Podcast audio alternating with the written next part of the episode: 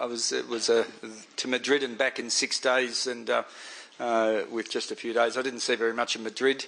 Um, uh, we were locked up in hotel for most of the time, but uh, did manage to get a couple of cycle rides. So you'll be pleased to know that uh, we did that, and were able to see some of the country around Madrid, which was very pleasant. but I can't confess to having seen much of Madrid. I did sit on an aeroplane quite a lot. In fact, um, I think I had about 45 hours in aeroplanes um, there and back over that six days, and. Uh, there's not a lot to do on an aeroplane when you're sitting there for so long. Uh, you can sleep, you can eat, you can eat, you can sleep, you can watch silly movies, uh, you can read a book, um, and so I did all of that. Uh, but I, um, uh, I did watch a couple of silly movies, and um, uh, one of them was a war movie, and um, war movies aren't very pleasant, and um, uh, and indeed was not very pleasant. And uh, at the end of this movie, uh, after having in a somewhat telling way uh, conveyed a message about some of the uh, tragedy uh, of conflict between people, the, um, they gave some verses out of 1 Corinthians chapter 13. and in fact, you might like to open your Bible to 1 Corinthians chapter 13 because it really uh, does uh, do us well to remind these verses and remind ourselves of these verses and the context in which they're given. It tells us here, and remember in the Old English they uh, translate uh, what we uh, in New English or modern English would describe as love. Uh, they speak of it as charity. And so when you see the word charity, think of the word love. Uh, don't just think about uh, the people who knock on your door or put a, a tin in front of you or uh, others who might give in a different way. Um, so it speaks of love. It says that love's, love suffers long and is kind. Love envies not. Love vaunts not itself, is not puffed up. I'm reading from verse 4, sorry, in 1 Corinthians chapter 13. It does not behave itself unseemly, it seeks not her own is not easily provoked and thinks no evil. It rejoices not in iniquity, but rejoices in the truth. It bears all things, it believes all things, it hopes all things, and endures all things. Love never fails. But whether there be prophecies, they shall fail. Whether there be tongues, they shall cease. Whether there be knowledge, it shall like to read the rest of the chapter as well, but for today I won't. But do read the rest of the chapter because it gives a great context of the great um, uh, hope that lies in front of us uh, as uh, the Lord return is to come. But here it speaks of love, and let's put it in the uh, in the modern English, right? So let's think about it. It tells us that love is patient, is kind, it does not envy, it does not boast, it is not proud, it is not rude, and it is not self-seeking. Love is not easily angered. It keeps no record of wrongs. It does not delight in evil.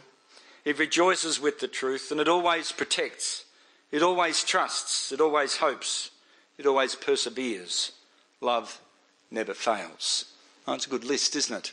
And when you speak of it uh, like that, as if it's some object that's over there, uh, it's a bit depersonalised. And it's useful to actually uh, express it in the first person. Right? So put an I in there.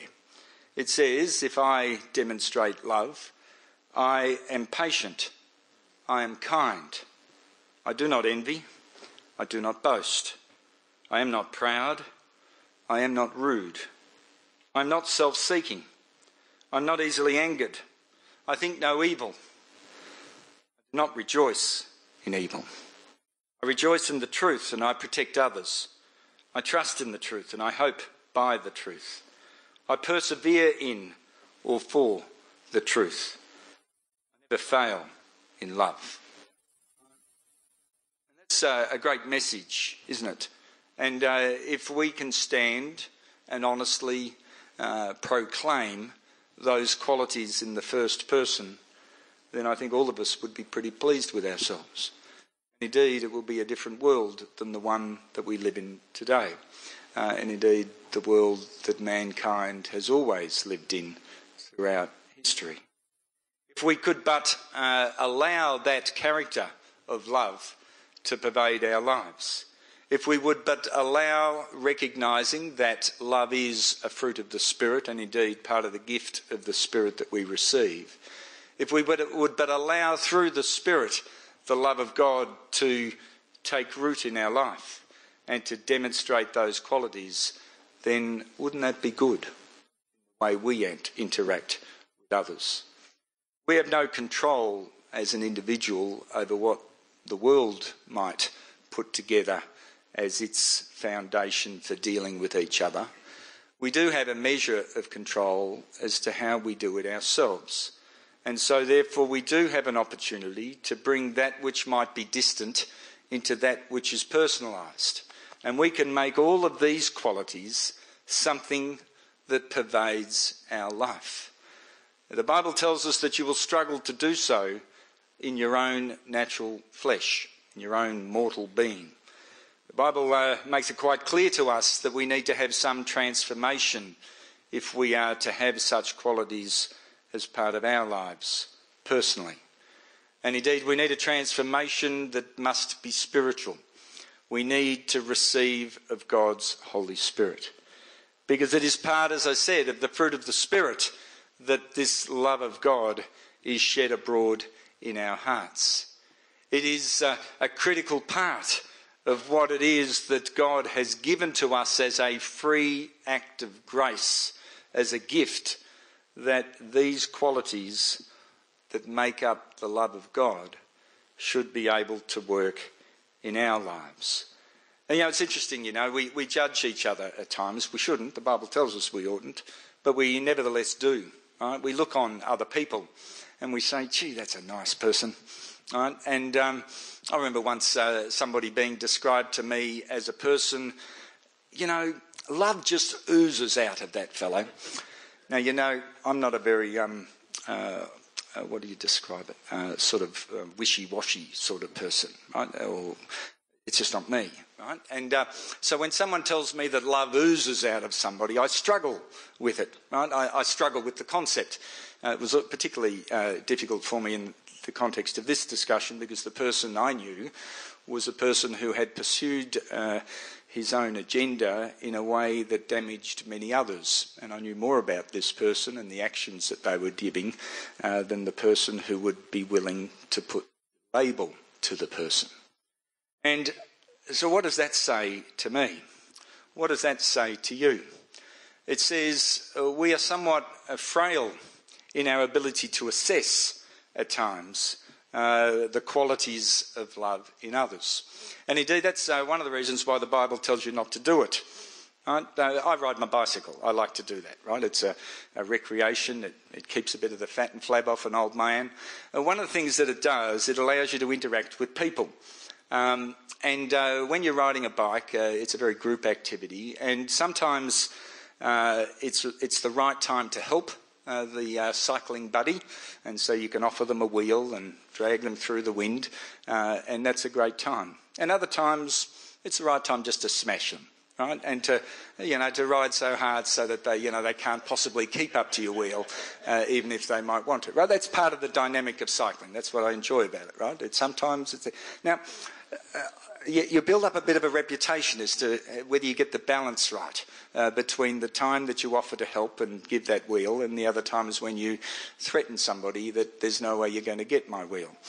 And I was in Madrid this time last week, right? So Sunday last week I was in Madrid, and uh, uh, and we had a bit of time after the conference, and uh, some fellows had organised some bicycles, so we went for a ride. And there was a guy there who was a really nice guy, right? Uh, whatever that is, right? He's a really nice guy. And, um, and every hill we came to, he just smashed us, right? So he just went, pew, right? He was gone, right? It looked like I was just standing still, and uh, huffing and puffing as I was, and wheezing and carrying on like an old man, right? He would just get on his bike, spin his legs, and he'd be up and gone, right? Every time. And you know, and I would think to myself, well, you know, maybe people won't think that he's a nice guy, right? Because he just smashes everybody. Uh, every time, he just smashes everybody. But uh, for some reason, he was able to maintain his Mr. Nice Guy image, even though he smashed everybody on every hill. Now, how does he do that, right? I, I, mean, I can't do that. I don't have that reputation, right? And forget the cycling, right? People don't think I'm a nice guy, Right? I am. Right? I, I try to be. But but they don't.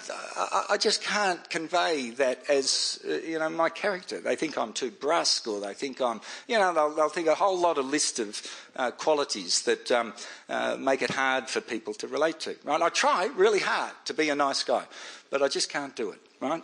Well, it's not true. I can do it, but anyway, I haven't got that reputation. Right? Now, why is that? Right? And what's the point of all of this in the context that we're talking about here?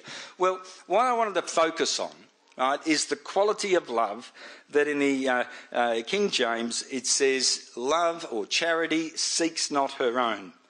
To put it in the modern English, love is not self seeking. To put it in a personalised form, I am not self seeking. And I wanted to focus on that particular quality of love because it seems to me that it is something that is in my control, right? Particularly as I allow God's Spirit to work in my life. Able to do things that don't just seek what is my own. If you think about it, in many respects, life is about surviving. It's about survival. And in fact, some uh, scientists of uh, apparently some notable ability uh, say that it's all about the survival of the fittest, right? And uh, they will describe uh, how it is that the strong survive and the weak do not.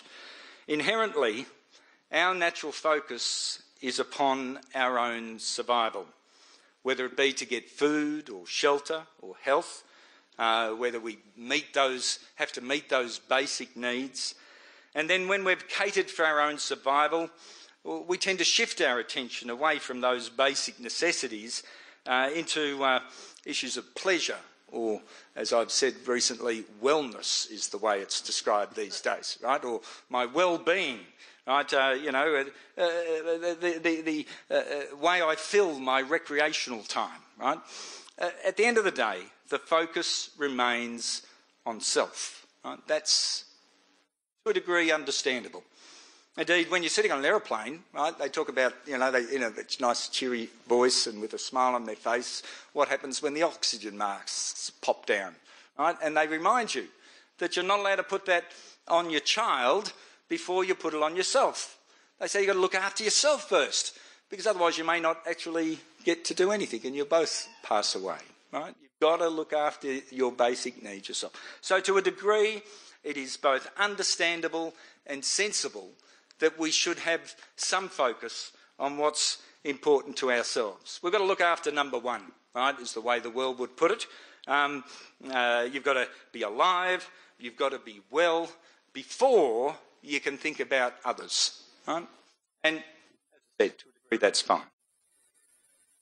But there are some critical things in life where it is best that we focus on others before we focus on ourselves. Indeed, primary focus should be on others rather than on ourselves. And when you go through that list of the qualities of love particular feature that I highlighted, love uh, seeks not her own or is not self seeking, is really a fundamental quality and opportunity that Jesus gives us if we are to grasp the concept of the love of God in our lives. You know, if you go to a dictionary and you look up the word altruism, it will say this. It says, a devotion to the welfare of others, regard for others as a principle of action, opposed to egoism or selfishness. So altruism is the opposite of being selfish or being egotistical or showing egoism with a focus on self. Some years ago, I gave a little uh, example, and I love the example, so I'm going to give it again, right, of vampire bats, right?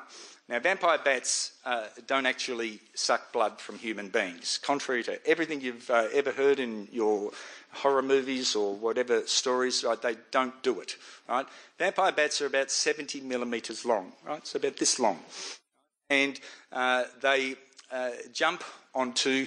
Uh, they're very agile and they jump onto the backs of animals, right? Whether it be a, a, a cow or a pig or a horse, and they, because they're so small and they only weigh about 60 grams, right, so they're tiny little things, they, they can hop around on the back of these animals and not even be noticed, right, a bit like a mosquito, right, um, just a little bit bigger, right. So these, these little bats they, uh, will jump around and, um, and they, uh, they get uh, their serve of blood.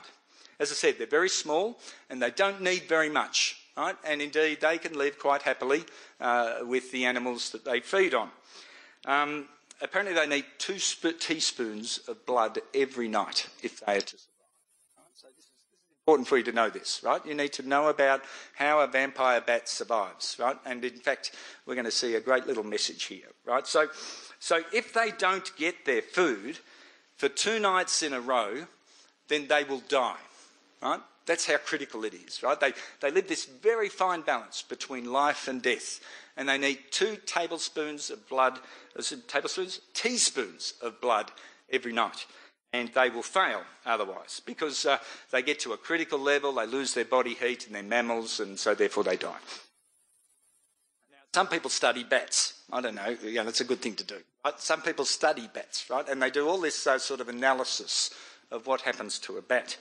And um, apparently, uh, we're told that uh, uh, about 7% of bats in a community will fail to feed in any given night.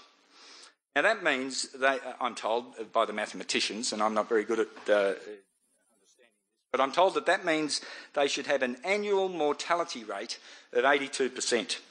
You would expect about 82% of these bats to die every year. But when the people who study bats look at it carefully, they work out that only 24% of the bats die in any given year. Why is this so? Enough you remember Professor Julius Sumner Miller? He would say, Why is this so? Right? And um, so, why is it that so many more bats survive than what the statistics would suggest would be the case? Well, as you would expect, this is where it gets interesting, right, and relevant for us today. Vampire bats don't live on their own, right? If they did, it's a good chance they would die more often uh, than what the statistics show. They live in very large communities, which is one of the reasons why we get scared of them, because you know they flap around and make noise and all that sort of stuff, right? And uh, uh, and within those communities, bats become mutually dependent on each other. They groom each other, right? They make each other look good for when they go out uh, on their feeding frenzies every night. Uh, they form bonds, right? They get friends, right? And they have buddies, right? And, and, the buddies can either be related, they might be, you know, like siblings, or they might just be uh, people that they've met and they get on with, right? So they have buddies, right? So buddy vampires, right? I haven't got any buddy vampires, but anyway, although there are some bloodsuckers out there, that's true. Now, when one bat uh, is uh, getting to a critical state um, and hasn't been able to eat its two teaspoons of uh, blood, uh, and it's getting to its minimum weight and therefore very close to death, then apparently others in the bat community can detect that. They can work it out when the little bat is struggling. That's where the buddies step in. Right? So the buddies come in at this point. The starving bat seeks food from its buddies. And the buddies, believe it or not, will regurgitate, yum, some of the food that they have collected and donate it to the starving bat. Right, so they've gone to all the trouble to collect their uh, two teaspoons of blood and hopped around on the back of the horse or the pig or the cow or whatever it might be. But when they see another bat struggling, right, they will cough it up and share the blood. Yum. Right? And you might ask, well, hold on a minute. Doesn't that put the bat that is donating the food at risk itself? I mean, why would they do that? Because, you know, you, you, that bat also needs its two tablespoons, teaspoons of blood each. And of course, it does put the bat at some risk. The donor will lose about six hours of critical time to salvation. Right? Every time it donates a little bit of blood to its buddy, it loses six hours of its life. But the recipient gains 18 hours. So apparently people studied this, right? And you, you know, they've done this to all this precision, right? They've worked out, you know, uh, how much longer the recipient of this donation will survive and how much shorter will be the uh, lifespan of the that's giving. And the receiver, therefore, benefits more than the donor loses.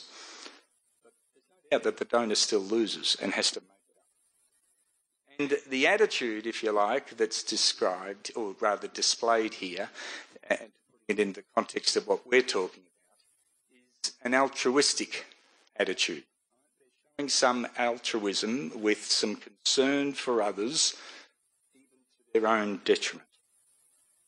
But if in the future the buddy needs some food, that is the one who was the giver today, then it can in turn rely upon others that it has fed and helped in the past to help it out uh, when the time comes. So overall, the group thrives and survives by this recognition that we are all interdependent. We're all in this together, as the song goes, right? We're all in this together, right? And we need to respond to the needs of others. Now, philosophers, of course, put labels on all things. They call that reciprocal altruism, right? There you go. You can have a look at that up in the dictionary. It's called reciprocal altruism, right? It's not just all one way, it actually benefits you coming back again. The giving and the receiving, uh, where uh, each gives to the benefit of the other in circumstances where it can be confident that the behaviour will be reciprocated. Right? Reciprocal altruism.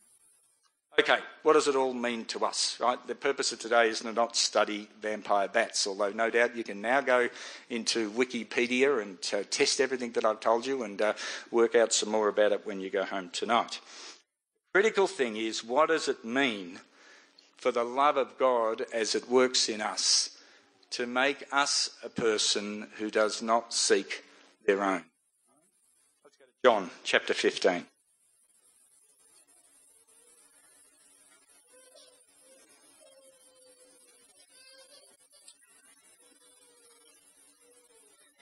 Chapter 15 and verse 12.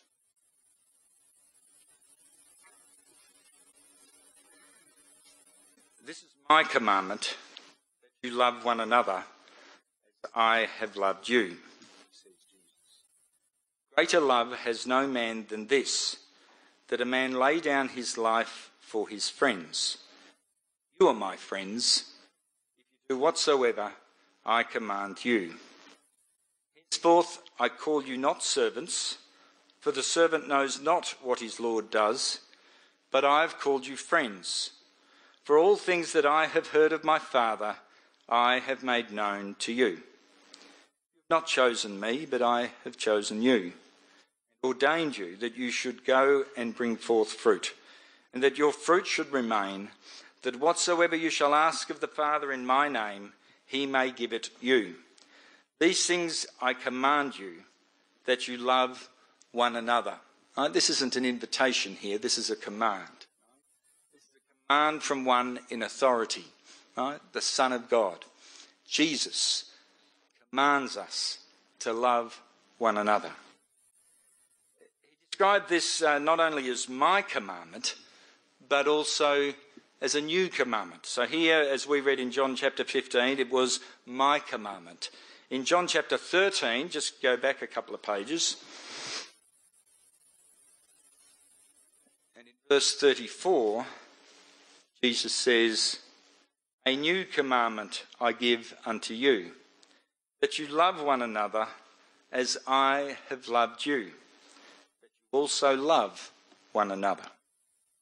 By this shall all men know that you are my disciples, if you have love one to another. Now, it's always puzzled me why Jesus said this was a new commandment. Because if you go to Leviticus, and you needn't turn to it, I'll read it. In chapter 19, verse 17, it says, You shall not hate your brother in your heart. You shall not in any wise rebuke your neighbour, and not suffer sin upon him. You shall not avenge, nor bear any grudge against the children of your people, but you shall love your neighbour as yourself. I am the Lord. So it was part of the Old Testament law uh, that uh, we should love our neighbour as ourself, which is the second of the greatest commandments that Jesus mentions. It's not a new commandment to love your neighbour. Right? It never was. Right? It had been for thousands of years. Uh, the Lord would have it that it would have characterised the relationship of His people in whatever age, that they would demonstrate an attitude to the ones that they deal with, their neighbours, uh, that they would love those neighbours even as they would themselves, right? and that they would uh, uphold them in their time of need, even as they would expect to do so both to themselves and to have others to do to them. Right? That was always part of God's dealings with mankind. It was always the way God expected his people to act uh, to each other. That they would not be seeking their own, but that they would love their neighbour as themselves. So, well, in fact, in Matthew chapter 7 and in verse 12, Jesus acknowledges that the treatment of others as ourselves was part of the old law. Right? So he says in that verse, and I'll read it to you Therefore, all things whatsoever you would that men should do to you, do you even so to them. For this is the law and the prophets. And it wasn't a new commandment to love them as themselves. So, what is it about what Jesus gave that is new? The new commandment that I give unto you? Well, it's not merely to love your neighbour. Right? We ought to always have done that as we had our relationship with God. It is central that we would love our neighbour as ourselves to be part of this. But the key difference is in loving our neighbour even as Jesus loved us. Look the only words that are different in what Jesus gave as his commandment. It is, and compared it to the Old Testament law, it is the words, as I have loved you. We are to love even as Jesus has loved us. So, if we want to understand how it is that we should react to each other, if we want to understand as to what we might expect uh, so that others would look upon us and be able to recognise the work of God in our lives, uh, then we uh, do no better than to look at what it was uh, about Jesus' love for us that distinguishes it uh, from uh, loving your neighbour as yourself commandment in Leviticus. And I think there are two key things that allow the love of Jesus to stand apart from what we've seen uh, throughout history. The first one is who we identify as our neighbour. I've talked about this before, and you remember there's a, a lovely little uh, snake in a bottle, not snake in a bottle, snail in a bottle uh, law case uh, that talks a bit about this. And uh, uh, a, uh, English law lord speculated as to who it was, was our neighbour, and to whom do we have a responsibility in life. And um, most of the lawyers uh, side of things is all about trying to narrow down the scope of who is my neighbour. Right? That's not the approach that Jesus gave. And indeed, if you put it in a national context, which is very much that uh, that we see in the Old Testament, right, where uh, it started as the nation of Israel, and then a lot of this focus of, uh, uh, of love in the Old Testament was bound by uh, the national boundaries, if you like, or the, uh, the, the, boundaries of the people of the children of Israel. It's not solely that, because some aspects of the law certainly extended to the strangers and those who were outside. But the primary focus was on those who were part of the family or part of our people. Uh, yet uh, for Jesus, there was none of that. Right? Who we identify our neighbour is not limited by such a boundary. Uh, to, to, whom we should consider uh, is worthy to receive our love. Who is to be a recipient of the gift that God has given to us? Right? It's not to be ones that are just our family or just our brothers and sisters or just the people that we deal with uh, in a particular way or their skin's of a certain colour or they, uh, you know, I, can get on better with them because they're a nice guy. Um, it's none of that, right? A key quality of the love of God as demonstrated through Jesus is that we can identify our neighbour in all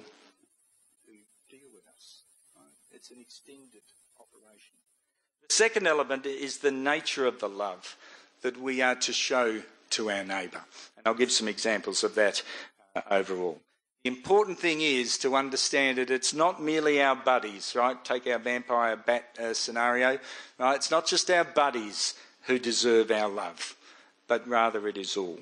And moreover, our love is to be sacrificial. It is to have an altruistic element as we do it. It will be primarily for the benefit of others and not for ourselves.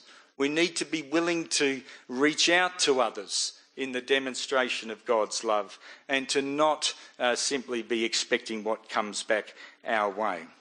I'll read to you a couple of verses out of Ephesians, out of Ephesians in chapter 5. It says in verse 1, Be you therefore followers of God as dear children, and walk in love, as Christ also has loved us, and has given himself for us, an offering and a sacrifice to God for a sweet smelling savour. The love of God, as commanded by Jesus, was to be sacrificial it was to be altruistic. It was not to seek our own, but rather to be given to others.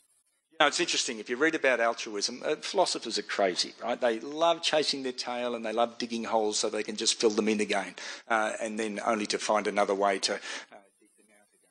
And so when they talk about altruism, right, many philosophers will say, well, altruism, uh, and in fact, altruistic uh, behaviour is not a good thing. It's said to be harmful uh, to society, would you believe it? For us to have an attitude might be there to serve others. Uh, and the rationale says, well, uh, if everybody's or a group of people are being altruistic, then what it does is, is it provides fertile ground for those who seek to exploit or abuse others to do so until uh, uh, they can use their gathered power uh, to uh, oppress the weaklings around about them. So there's a lot of uh, philosophers consider that uh, altruistic behaviour demeans the individual and that there should be a greater so, uh, focus uh, on self. Uh, on ego. And um, don't ever uh, bother reading the writings of Friedrich Nietzsche, but he will talk to you a bit about ego. Right? And so people get all tangled up about all of that. look, the, the reality is that Jesus disagrees with that. Right? Jesus disagrees that that altruistic love, that the love that seeks not our own, is damaging to us. And in fact, he says if you would but grasp the concept, then you would uh, have the, uh, uh, the great opportunity uh, to both grow in yourselves and to see the love of God spread into the lives of others. We should truly see ourselves as our brother's keeper. Unlike the self focused uh, question you might remember that Cain asked after he killed his brother Abel. Have a look in Genesis. Let's turn there.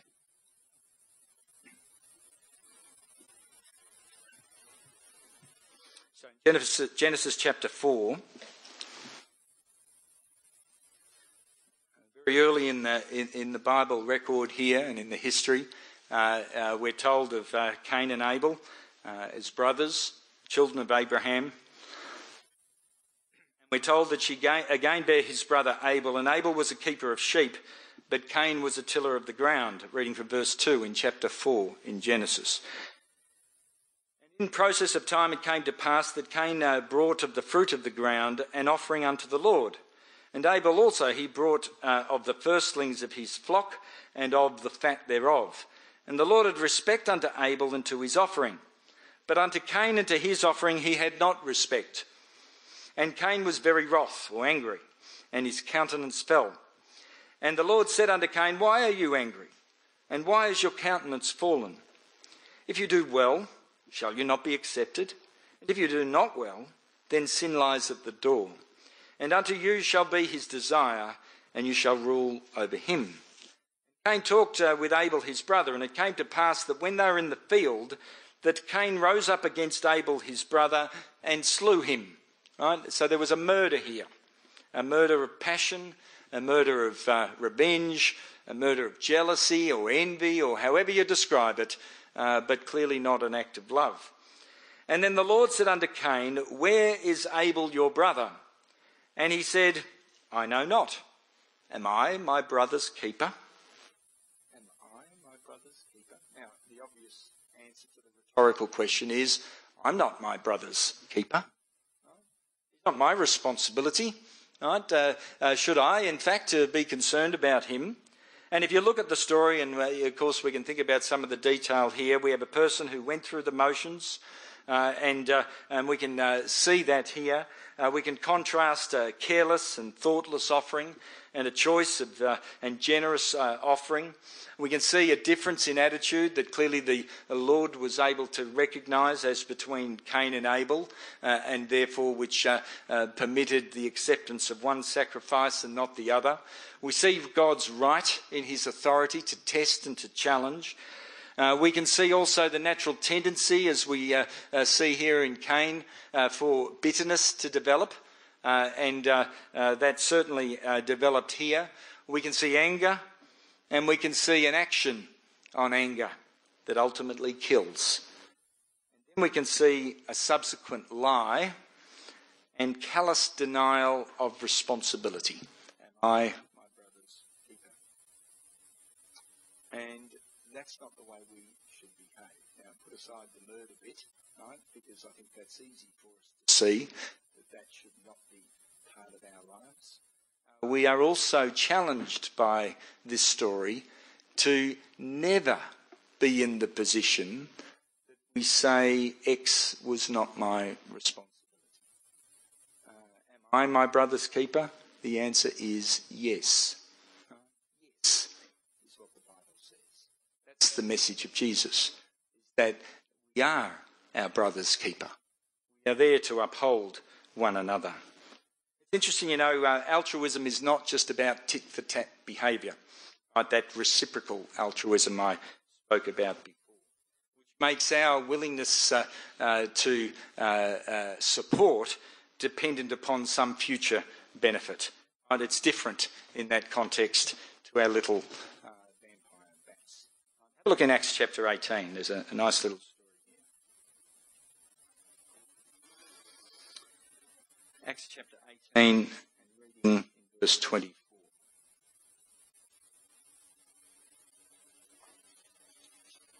It says that a certain Jew named Apollos, born at Alexandria, an eloquent man and mighty in the scriptures, came to Ephesus. This man was instructed in the way of the Lord. Being fervent in the Spirit, he spoke and taught diligently the things of the Lord knowing only the baptism of John. So we had here an eloquent man, a godly man. Uh, he, uh, his name was Apollos, and he came to Ephesus. And he spoke of the, uh, and gave instruction as to the way of the Lord. But it seems that his knowledge was not complete. He only knew of one baptism, it was a baptism of John, which was a baptism of repentance. But we're told that he spoke boldly, right? In verse 26, he began to speak boldly in the synagogue, whom when Aquila and Priscilla had heard, they took him unto them, and expounded unto him the way of God more perfectly. Love seeks not her own. One of the ways that love seeks not her own is to be willing to expound the word of God more perfectly to those who might otherwise desire or a zeal uh, to be part of the things of God, but uh, have a, deficiency, if you like, in their own awareness and their own knowledge. Here they expounded the way of God more perfectly. And when he was disposed to pass into Achaia, uh, the brethren wrote, exhorting the disciples to receive him, who, when he was come, helped them much which had believed through grace. For he mightily convinced the Jews, and that publicly, showing by the Scriptures that Jesus was Christ. So here we have a man who was active. Now, this is all happening in Ephesus, by the way, and uh, people uh, were responding to his message, uh, responding to his outreaching, if you like. Uh, but for a while, until he had the word of God expounded unto him more perfectly, uh, then some that he would have, quote, converted uh, or made uh, uh, convinced them about the things of the Lord would not have grasped the full gospel because it wasn't in his knowledge to convey at that time. But in uh, verse 1 of chapter 19, we're told, and we're still in Ephesus here. So it came to pass that while Apollos was at Corinth, right, so Apollos had moved on, uh, that Paul, having passed through the upper coast, came to Ephesus. And finding certain disciples, he said unto them, Have you received the Holy Ghost since you believed? And they said unto him, We have not so much as heard whether there be any Holy Ghost. And he said unto them, Unto what then were you baptized? And they said, Unto John's baptism. And then said Paul, Well, John verily baptized with the baptism of repentance, saying unto the people that they should believe on him which should come after him, that is, on Christ Jesus. And when they heard this, they were baptized in the name of the Lord Jesus. And when Paul had laid his hands upon them, the Holy Ghost came on them. They spoke with tongues, and they prophesied, and all, men, all the men were about twelve. This is just a little example of the love of God at work in the context of being willing to expound the Word of God more perfectly. And the world is full of confusion. In this time, it was confusion born of the fact that it was all very early days and people uh, were still uh, trying to come to terms with what the message of Jesus was all about. And so, as people went about with a zeal, uh, not always according to knowledge, uh, that they spoke about Jesus and convinced them, uh, but ultimately, when the crunch came, when the time for baptism came, when the time came to receive of all of what it was that Jesus made possible for us to receive, they gave only half the story and they gave a message of baptism that was bound to repentance but didn't speak of the Holy Ghost. And so, uh, firstly, uh, those who uh, uh spoke to Apollos uh, uh, and, and, expounded, and that is Aquila and Priscilla, who expounded the gospel more perfectly, they corrected it so that Apollos could be uh, out there uh, evangelizing uh, uh, not only with zeal but also with knowledge.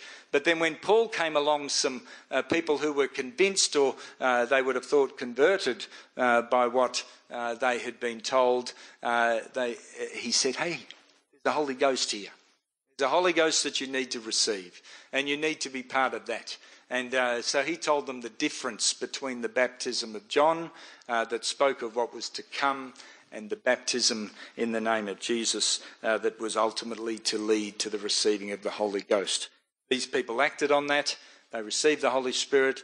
They spoke in tongues as we know that they should, and uh, they were converted. And that was the start of the church at Ephesus. Right, a great little example for us of just people getting on with the work of the Lord, moved by love. Right? And love in this case had to correct. And sometimes love needs to do that. And love as it seeks not her own uh, should not just sort of hide into a corner and let people uh, live in some sort of concept of peace uh, in a deluded way uh, according to what they believe from time to time. It allows us to challenge. It allows us to speak a more perfect word and to let people understand what Jesus came to give.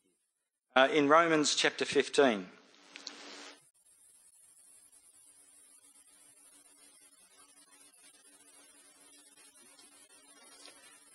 reading from verse 1,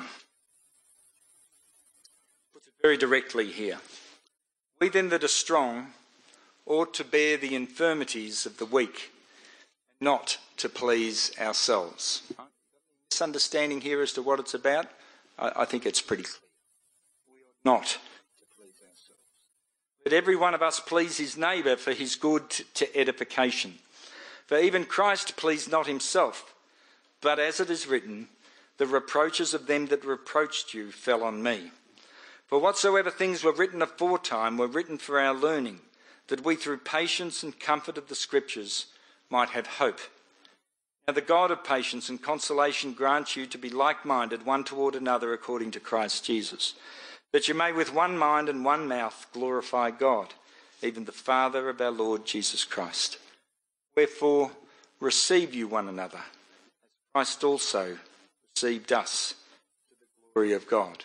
Part of seeking not our own is being willing to receive, be willing to uh, uh, bring people uh, into your life. Uh, and indeed, to get yourself into, uh, but not of, the world. To allow yourself to mix with others so that you might have an opportunity to be a testimony for Jesus to them. Receiving people is important. Uh, there's a once you've got a good close knit fellowship or a good close knit group of friends, uh, we, we all have a tendency to just uh, congregate uh, within that boundary. Right? We're comfortable. Right? Some people call it a clique.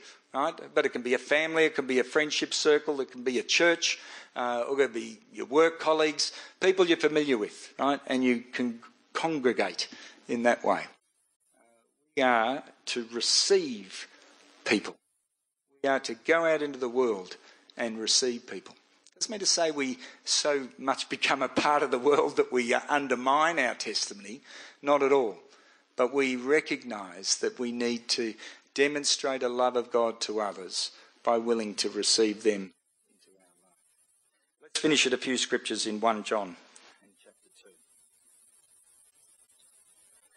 2. And he picks up uh, the newness and oldness uh, point. So 1 John chapter 2 and reading from verse 7. Brethren, I write no new commandment unto you but an old commandment which you had from the beginning. The old commandment is the word which you have heard from the beginning. Again, a new commandment I write unto you, which is true in him and in you, because the darkness is come to his message here in a minute. The context, of course, is that John was dealing with a heresy. There were people in the church who were preaching a heresy uh, and he had to rebut it.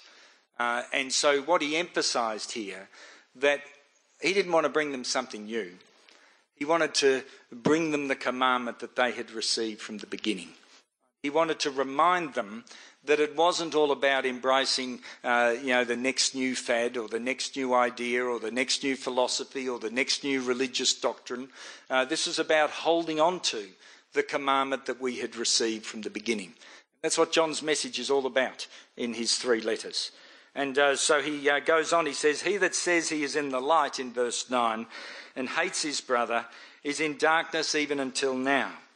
He that loves his brother abides in the light, and there is none occasion of stumbling in him.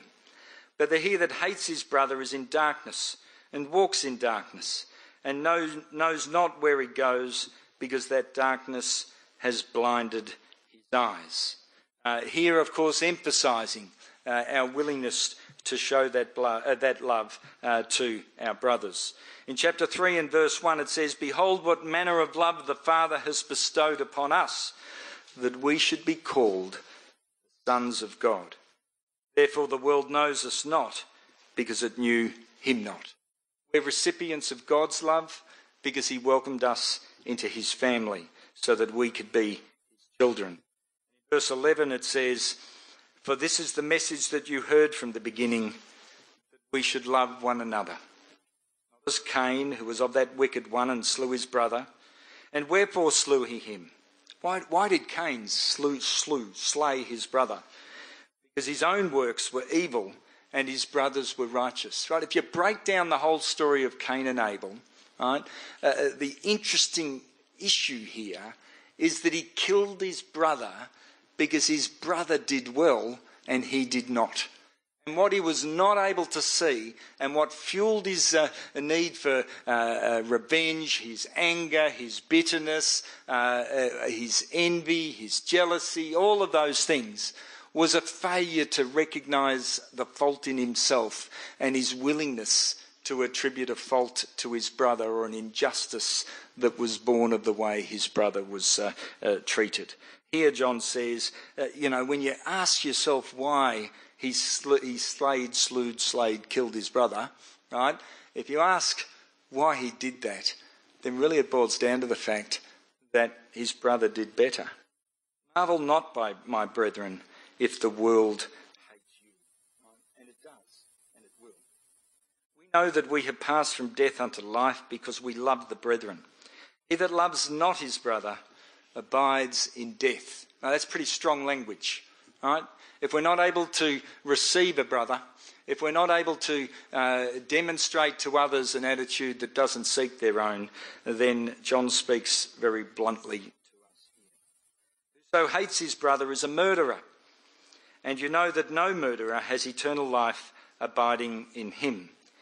Hereby perceive we the love of God, because he laid down his life for us, and we ought to lay down our lives for the brethren. Right? Remember that quality that makes this a new commandment? It is that it does not seek our own. It lays down our life for others. And it goes on, it says uh, um, in verse 17, But whosoever has this world's good and sees his brother have need and shuts up his bowels of compassion from him, then how dwells the love of God in him? My little children, so what that says is that, you know, we can have what the world gives us, right? We can have the world's good, right? And yet if we see the brother in need and do not give, then how is that?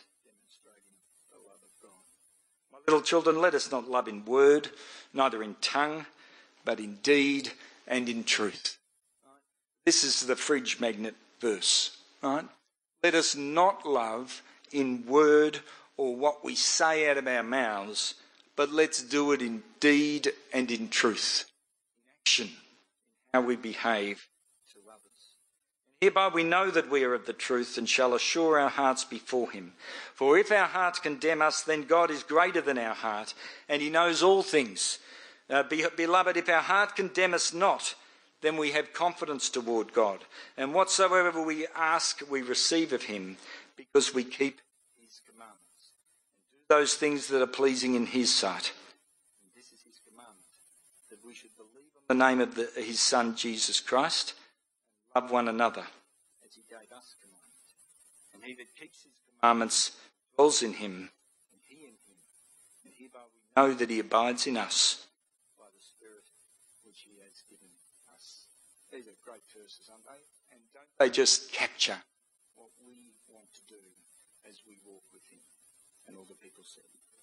we want to do